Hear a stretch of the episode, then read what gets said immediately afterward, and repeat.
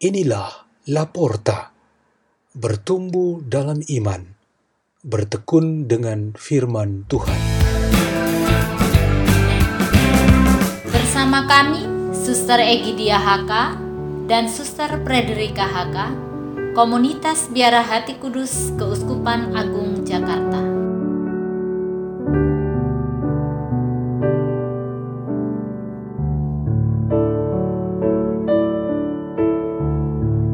Bacaan dan Renungan Sabda Tuhan Hari Senin Pekan Biasa ke-31 Peringatan Arwah Semua Orang Beriman 2 November 2020 Inilah Injil Yesus Kristus menurut Yohanes.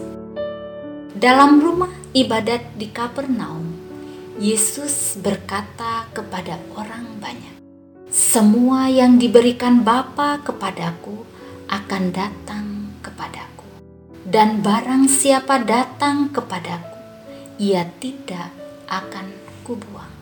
Sebab aku telah turun dari surga, bukan untuk melakukan kehendakku, tetapi untuk melakukan kehendak Dia yang telah mengutus aku. Dan inilah kehendak Dia yang telah mengutus aku, yaitu supaya dari semua yang telah diberikannya kepadaku, jangan ada yang hilang, tetapi supaya ku bangkitkan pada akhir zaman. Sebab inilah kehendak Bapa, yaitu supaya setiap orang yang melihat anak dan yang percaya kepadanya beroleh hidup yang kekal, dan supaya aku membangkitkannya pada akhir zaman. Demikianlah Injil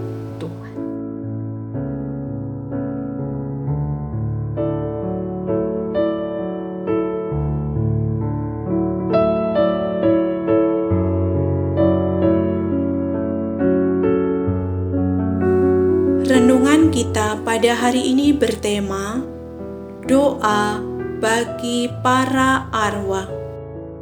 Pada hari ini, gereja kita peringati para arwah semua orang beriman. Kegiatan kita utama hari ini ialah berdoa bagi para arwah itu.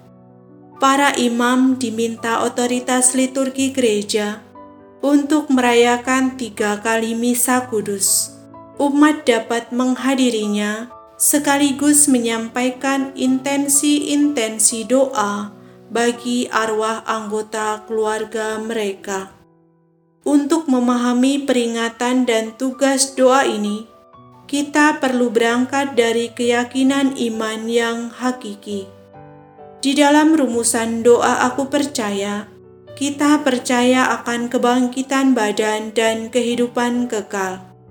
Para arwah dari keluarga dan sesama kita dibantu dengan doa-doa seluruh gereja, supaya mereka dianugerahi kebangkitan dan akhirnya menikmati kehidupan abadi di dalam surga.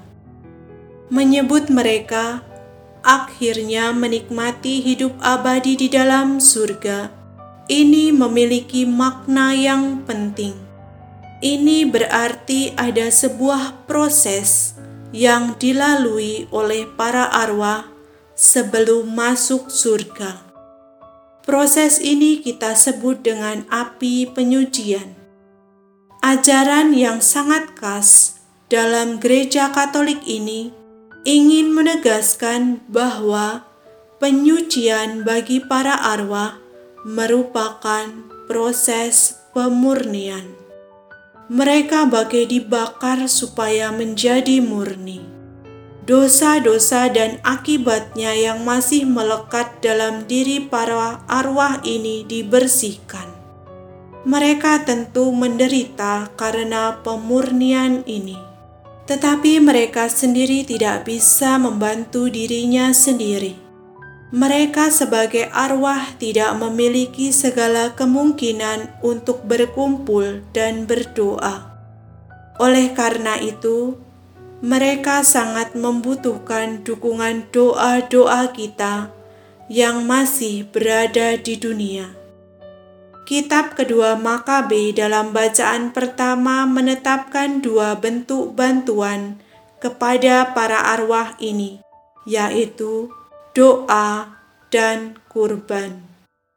Doa-doa kita mencakup yang paling sederhana, seperti doa pribadi yang spontan, sampai dengan ibadat Ekaristi. Kurban itu bisa dalam bentuk barang, uang, dan perbuatan yang dipersembahkan ke gereja. Ajaran api penyucian yang meminta doa-doa dan kurban dari kita, tujuannya ialah untuk kebangkitan dan kehidupan abadi para arwah. Dan ini adalah bagian sumbangan dari gereja. Bagiannya Tuhan ialah karunia yang tetap, yaitu Yesus telah bangkit dan menyediakan tempat bagi setiap pengikutnya. Ia berkehendak kalau tak ada satupun dari pengikutnya yang hilang. Bagian dari Tuhan ini sudah final, maka mereka yang sudah meninggal dunia di dalam Kristus itu statusnya sudah menjelang surga. Api penyucian menjadi sarana persiapannya.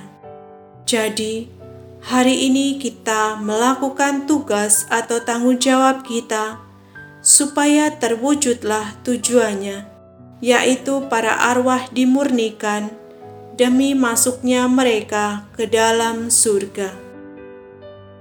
Marilah kita berdoa dalam nama Bapa dan Putra dan Roh Kudus. Amin.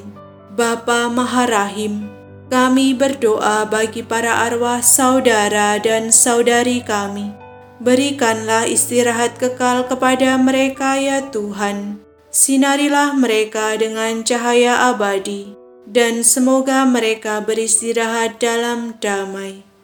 Amin kemuliaan kepada Bapa dan Putra dan Roh Kudus, seperti pada permulaan sekarang selalu, dan sepanjang segala abad.